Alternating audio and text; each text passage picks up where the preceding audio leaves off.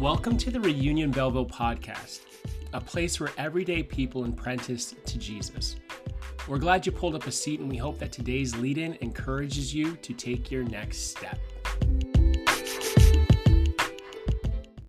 All right, good morning, and uh, just want to give you a little bit of a kind of insight to how I acted like a little kid.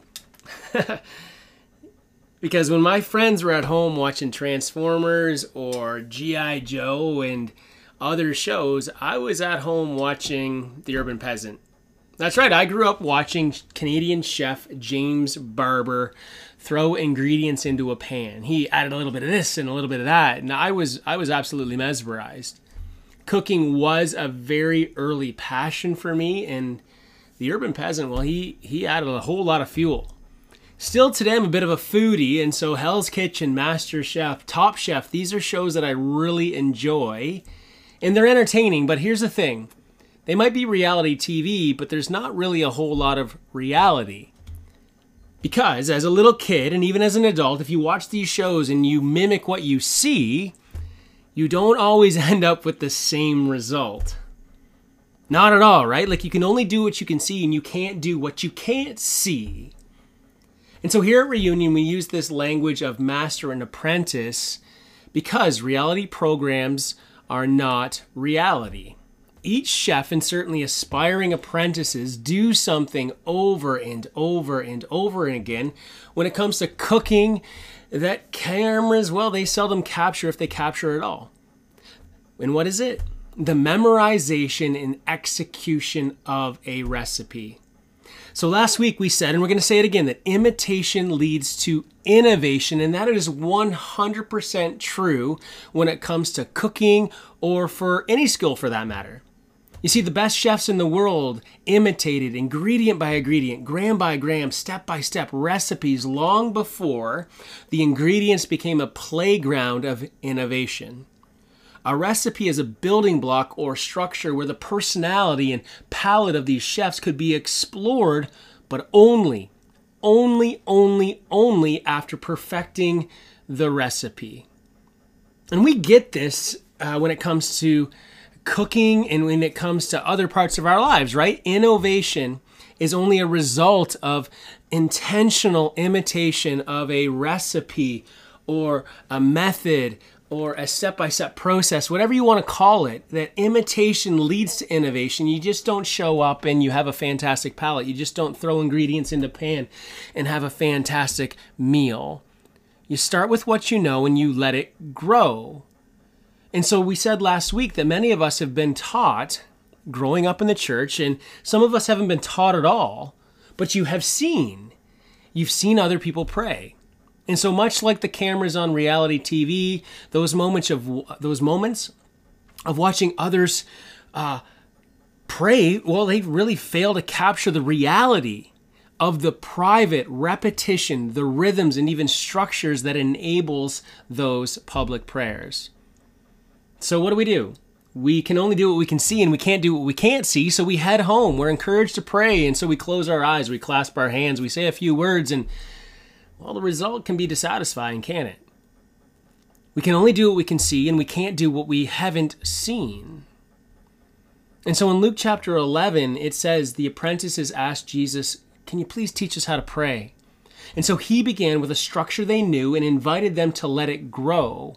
Start with what you know and let it grow. That's what we talked about last week. And this this last week I prayed and I invited you into the early church in Jesus' own rhythm of an imitated, provided morning, midday, and evening prayers.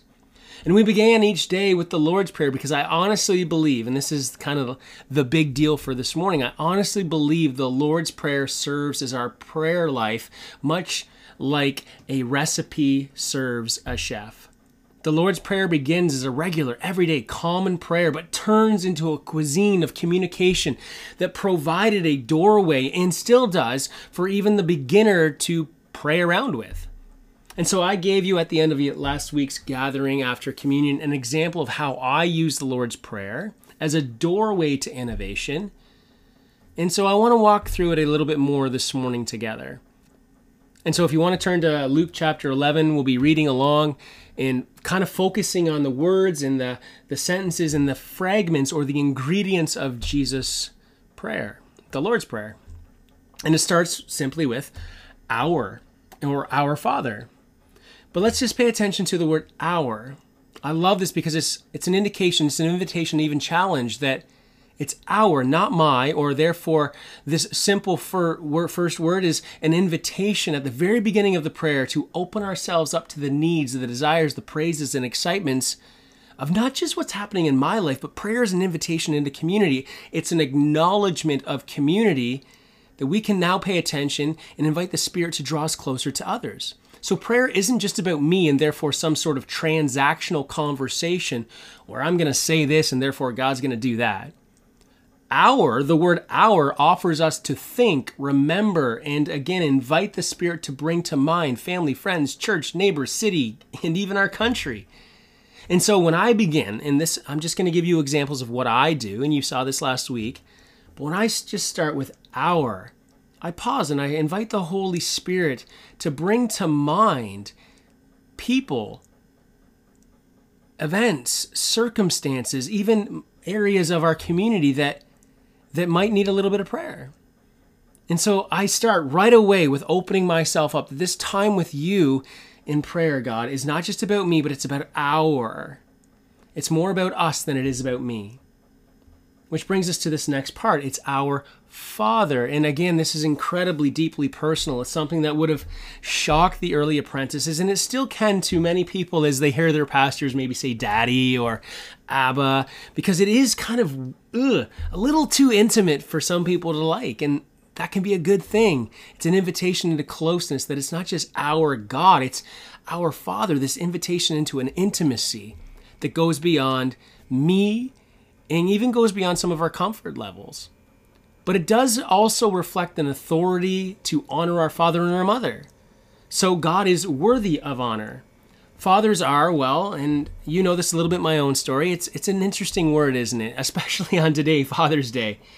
Some of us are here and we're celebrating the fantastic fathers that we had, and some of us are here today mourning the fathers that we had, and some of us are somewhere in the middle. Like our dads, are, our dads are great in some ways and not so great in other ways, and so fathers are really difficult uh, struggling word that it just it can mean so much to so many people. And so I love that Jesus in this moment doesn't just say our Father, he says our Father who is in heaven. Meaning our Father who isn't your earthly dad. I've said this before and so I just want to reiterate it as a as a young apprentice of Jesus uh, referring to God as my father was really difficult because of my own relationship with my dad and so, for Jesus to remind us in this moment that this is not about your earthly father, this is not about what you've seen or even what you've experienced about, it's about your heavenly father. Which means, guess what? Your heavenly Father is the one who created heaven and who has created a place that reveals his character. I believe that the kingdom of God, or heaven, not in some Philadelphia cream cheese floating cloud experience, but the character of God is revealed in the type of community or the, the kingdom of God that is created. And so when we think about heaven, what do we think about? We think about of a lack of, of sadness or pain or suffering or cancer or death. And we think about life. We think about reconciliation. We think about inclusion. We think about acceptance. We think about absolute love and light and warmth. We think about everything that is good, and that is therefore a representation or a manifestation of the character of God. And so when Jesus says, Our Father who is in heaven, it's to pull us away from the experiences we've had on earth and to focus on the character of God. And so, right away, as I'm praying this in my own life, I'll say, Our Father, bring to mind the people, the places, the circumstances that I, I might be invited to pray for. But I also want to pause right now, God, and just acknowledge that you are that you are good, that you are kind. This week I was actually meeting with my spiritual director. I do that once a month and we were discussing the voice of God and I've said this to you before but it just it came up again in our conversation this week that I can tell it's the voice of God because God speaks to me with kindness. I never feel shame when I'm with God. I'm I never feel uh, condemned. I never feel punished. I never feel belittled. Every time the Spirit speaks to me, it's with kindness and with warmth. But that doesn't mean that it's not direct. It doesn't mean that God isn't still honest with me. Because yes, God can be your father, but it doesn't mean that he's still just your best friend. And that's a good indication for even for us in the room who are fathers or or hope to be fathers or maybe one day would I be a father? That yes, there's this idea that we can be our child's friend, but we're also still very much the child's father, and there's an authority there. There's a a uh, a call into goodness that is there. And so Jesus doesn't just say, Our Father who is in heaven, he says, Hallowed or holy is your name, which is a beautiful reminder that, yes, my God, God, as I pray, you are good and you are kind and you love me and you embrace me, you invite me close. But I also want to acknowledge in this moment that you are holy, that God is holy and so is his name. One of my favorite ways to think about holiness is light. So God is light and his holiness is light. Meaning, wherever God is, there is no darkness. Are you afraid of the dark? Because lots of things can happen in the dark, right? Intentionally or by mistake, because we cannot see properly. Things are hidden, but in the presence of the holy God, who is your Father, nothing is hidden. Everything is revealed and everything can be seen, both all what we want to see and certainly all the things that I wish I could hide. And so, this moment of reflecting on the holiness of my Father who is in heaven is both incredibly inviting because, in spite of everything that I want to hide, God invites me to come close. But in spite of everything that I want to hide, it can't be hid. And so, God knows my darkness. He knows the areas of my life that His light has yet to touch, or I have hidden away in a closet away from His touch. And so I become aware of the parts of my life that I'd like to hide from God. And so during this time, it's this holiness that I'm just like, God, you are my Father, but I don't. Can you help me unpack this? Can you help me understand why I'm being hesitant in revealing this to you? Why am I approaching you with fear instead of um, instead of trust? And so I'll spend some time here just acknowledging that, hey, God, there's something in my heart that wants to hide there's something in my heart and just the way that I understand you that is that is distorted and I want to open that up to you. And so my father our father, sorry, our father who is in heaven, holy is your name. Help me open up. But holiness or hallowed be your name is a reminder that prayer is about honoring God's name. So we've had discussions, or you often hear people perhaps talk about taking the Lord's name in vain, but to pray without intention, to simply go through the motions with no intention of action or engagement afterwards, is using the Lord's name in vain. To pray that God would do something with no indication or no, sorry, no intention that you would be involved in it, I believe is a, is a way in which the modern church continues to learn, use the Lord's name in vain. Like, oh God, just just do your thing. Like Carrie Underwood, Jesus, take the wheel. Like we just we expect God to do something, and we have no desire actually within our own spirits, within our own bodies, within our own apprenticeship to engage in that very issue. And so there's a hallowedness or a, a dangerous activity to prayer that isn't just about God doing something, it's an invitation for us to participate as well, which brings us to this next section Your kingdom come on earth as it would be in heaven, or sorry, your kingdom come, your will be done on earth as it is in heaven. This is an invitation that changes me and an invitation to use me. And so this is both a statement of surrender and enlistment. In essence, we're saying, God, bring heaven into my life, into my community, into my city, my family, this world. And so I will pray through the areas that I see. And I said this last week I use the Lord's Prayer a lot when I'm walking. I take a 45 minute walk every single day and I'm praying through this. And so as I'm seeing my communities, I'm seeing my neighbors, as I'm experiencing my city, I'm praying that God's kingdom would, would expand. I'm praying that God's kingdom would overwhelm and to love the hell out of the brokenness that I see. And in doing so, this is an invitation, again, like we just said, to not use the Lord's name in vain, but to understand that what I hope God will do is an invitation for me to come alongside too that what I want to see God do th- to me, I want God's kingdom to reign in my life. But in doing so, as an apprentice or as a priest, as uh, Paul would refer to us, that we are an outpost of God's kingdom, that what God does to me, he intends to do through me. And so this is a section of prayer of submission. It's a white flag. I surrender. The greatest desires of my heart is my Father in heaven and his kingdom. which again is incredibly inviting. God wants to do something to you, but He wants to do something through you and with you. And so that's incredibly challenging. Wow, God wants to set up His kingdom in my life. In my life, He wants me to be an outpost of the kingdom. Ugh, I don't think I'm ready for that. I don't think I have what's what it takes. At least that's how I feel when I get to this section of scripture, when in Jesus' prayer, as I'm especially walking around our city and I see the brokenness and the, the pain and the suffering that takes place just locally and globally. I'm like, what in the world could I simply do? I feel overwhelmed. And so then Jesus transitions yet again to another ingredient that says, Give us today our daily bread. Give us today our daily bread.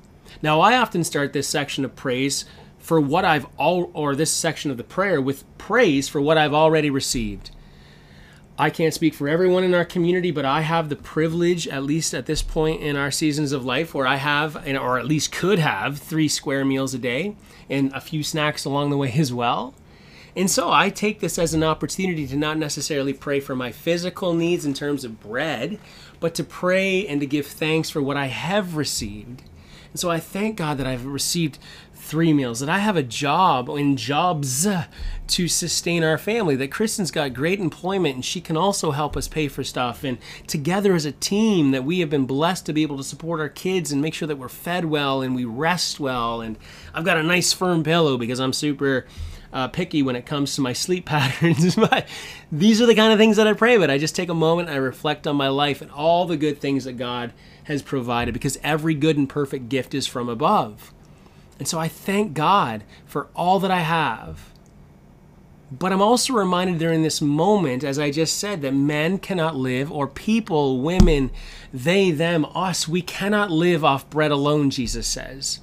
And so I'm, I'm brought to this awareness again that, yes, for all the brokenness that I see, that I sense that for our church, as we wrestle through what it looks like for us to be a local parish, loving the hell out of our touchable community, whew, how are we supposed to do that? Oh my goodness, I don't feel equipped. I don't even feel equipped as a pastor to lead you in this way. I say, Jesus, I need more than bread, I need you.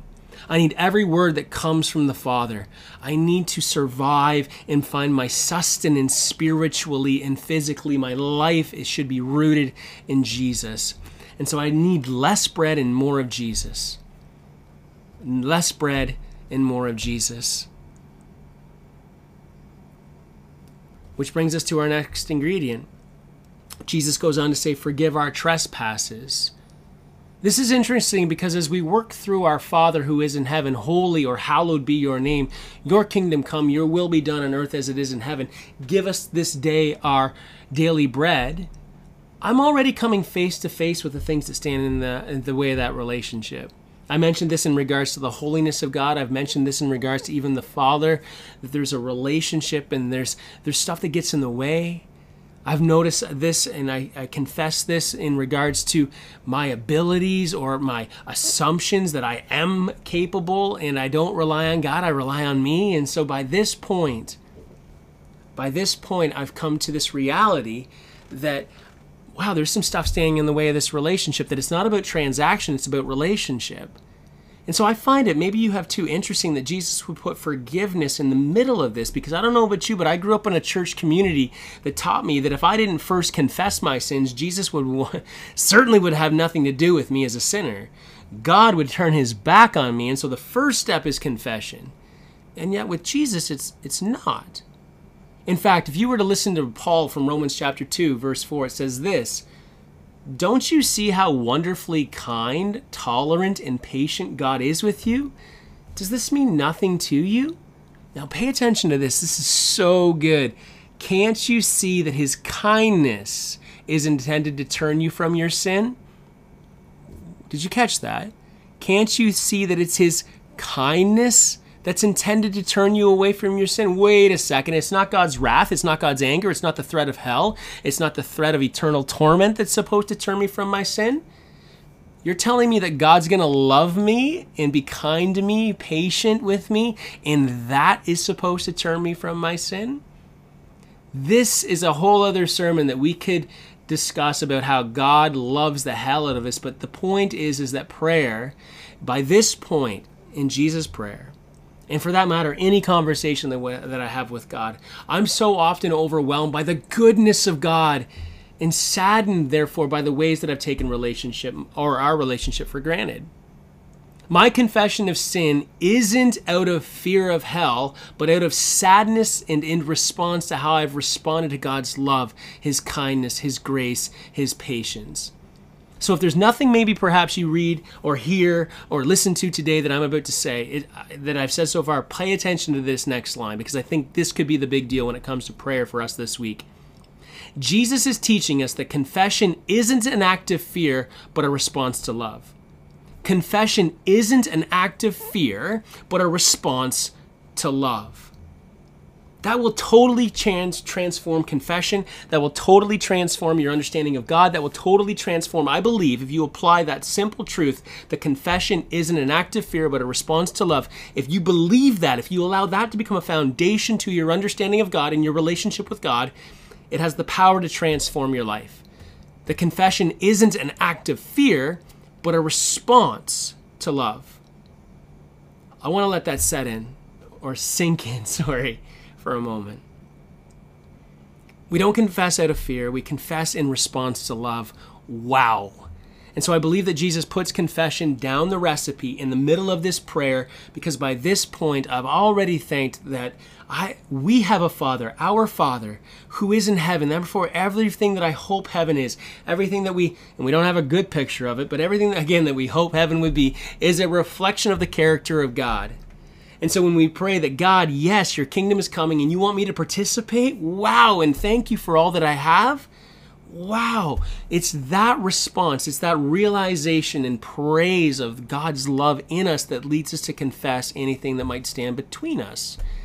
That is incredibly important to our relationship with God. Confession isn't an act of fear, but a response to love.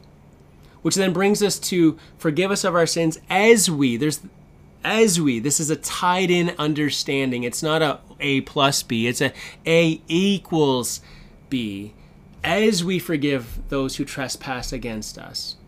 Because the more i accept and understand god's love for me that is a prerequisite to confession or repentance or even forgiveness whew i got to tell you it really challenges my understanding of the relationships and the tensions that i have within them and so it makes me, during this time, pause and look at my relationships, as I just did with my relationship with God. Sorry, during that confession time up top, it's not out of fear, it's out of love. And so I take a moment, if not many, many more, to circle around my relationship with God and confess anything that's in the way, any way in which I'm getting off track. And so I do the same thing here with my relationships with people, with this place, with the land in which I live. And I'm just confessing and saying, Oh my goodness, is there anything that stands in the way? Am I holding a grudge, bitterness, a hardening of hearts against anyone? God, help me forgive.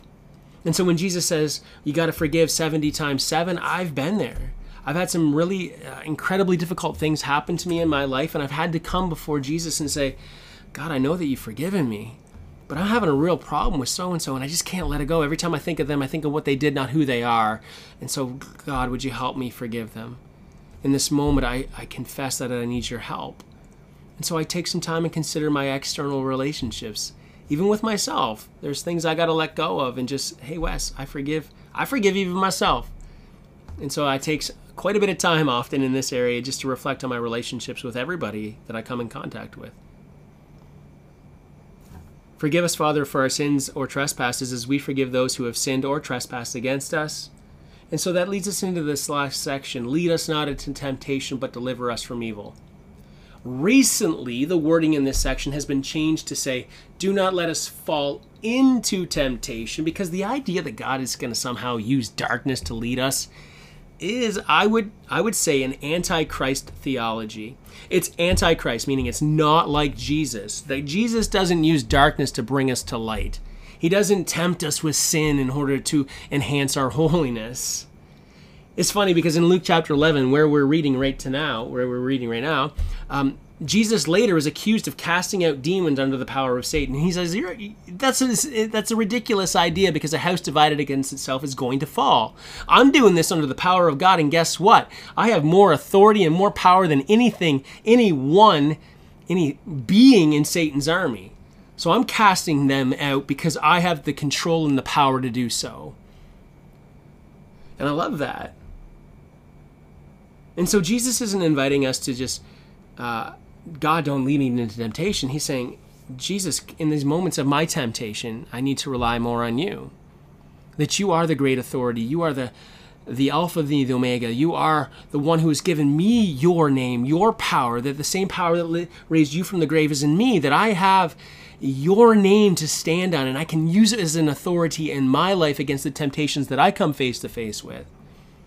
And so I'll often spend, and I not often, I always spend time in this moment of the prayer, opening myself up to these areas of temptation because they I have them, and so do you. I, we don't have to spend a whole lot of time thinking about it. If if there is one weakness in your life where you really feel like you're drawn away from God, what is it? You know what it is. And this season is X, Y, and Z, or maybe it's just A or it's B, and you know what it is. And so in those moments, I focus less on what I'm doing and I focus more on my reliance on the Holy Spirit. That yes, I want to name this area of my life, this area of weakness, this area of temptation, and strip it of its power because I have authority in Jesus' name. And so I, I, will speak against these temptations. I will pray for an anointing of the Holy Spirit to, to build me up in strength so that I will not fall into temptation. God ain't leaving me there. I have no problem finding it. And so when I see it, I want to, and in the power of the Holy Spirit, say, No, get behind me, Satan. I ain't saying yes to this. I've said yes to Jesus. And so I go for it, and I just I spend some intentional time in prayer in this moment. And so I would invite you to do the same. And then at the end of this, I just simply say, I have an intimate moment with God where I say thank you, or I wrap it up. I don't know how it always ends. It's certainly different every single day. But one of the things I hope you notice about the Lord's Prayer as a recipe, then it can lead you all over the place. Imitation leads to innovation. I look at each section of the Lord's Prayer as an ingredient that I can apply and I can dig into. It's like a, an onion almost, where you can peel back the layers. And, and where's it going to take me? I don't know, but I'm just open to the Spirit's leading. And I've never, ever prayed the same prayer twice. Which brings me to a really important final note. And so, yes, confession isn't something we do out of fear, it's something we do in response to love. Here's the second thing I want you to know this morning you're going to need more time to pray because you're going to have a lot more to say. You're going to need more time to pray because you're going to have a lot more to say. And so I remember as a young person, I would be invited to come to prayer meetings, and I've even led them, and they were an hour long. And I was like, oh my goodness, what are we going to pray about for an hour? That seems like a ridiculous amount of time. No one can do that. And then you sit down and you just simply work through the Lord's Prayer and you're like, oh my, that that went by really fast. I had a lot to say. And so I guess what? I'm going to need a lot more time to pray. That's a good problem to have. And so this week, your growth opportunity is to continue with our rhythms. In the morning, say the Lord's Prayer. At lunch, you're going to read a psalm plus the Shema. In the evening, I pray and I hope I would encourage and even challenge you to do the examen. But then throughout the rest of your day, I want you to look at a section each day of the Lord's Prayer. And so on Monday, it's going to be Our Father who is in heaven. So say it when you wake up in the morning, recite the whole prayer. Imitation leads to innovation. Start with the entire prayer. But then throughout the day, I want you to I want you to focus on allowing that simple statement, that ingredient, Our Father who is in heaven. Where's it going to lead you? What cuisine of communication might it open up you up to? I believe you're going to need more time to pray because you're going to have a lot more to say. And then on Tuesday, you'll go on to the next section. Our Father who is in heaven, holy is your name on Tuesday. Wow, what does it look like or feel like? What's your experience of coming into the holy presence of God?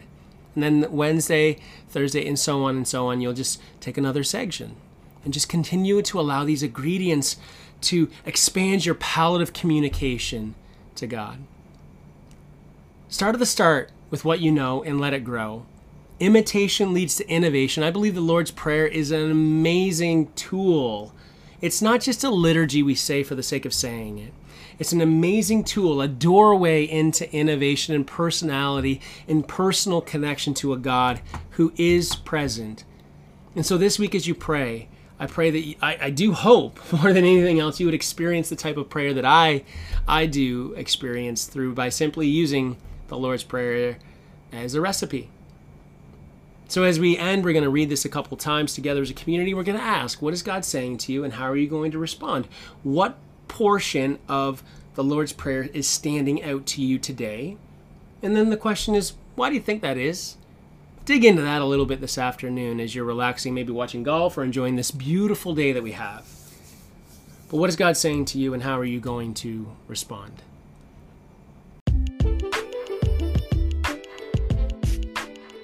Thank you for listening to today's lead in. We pray that you were able to learn something about Jesus today, but equally important, we pray that you sense a step you might take in response. What would it look like for you to live with Jesus today in light of our discussion? You can learn more about our community at www.reunionbelleville.com, and we're always here to walk with you.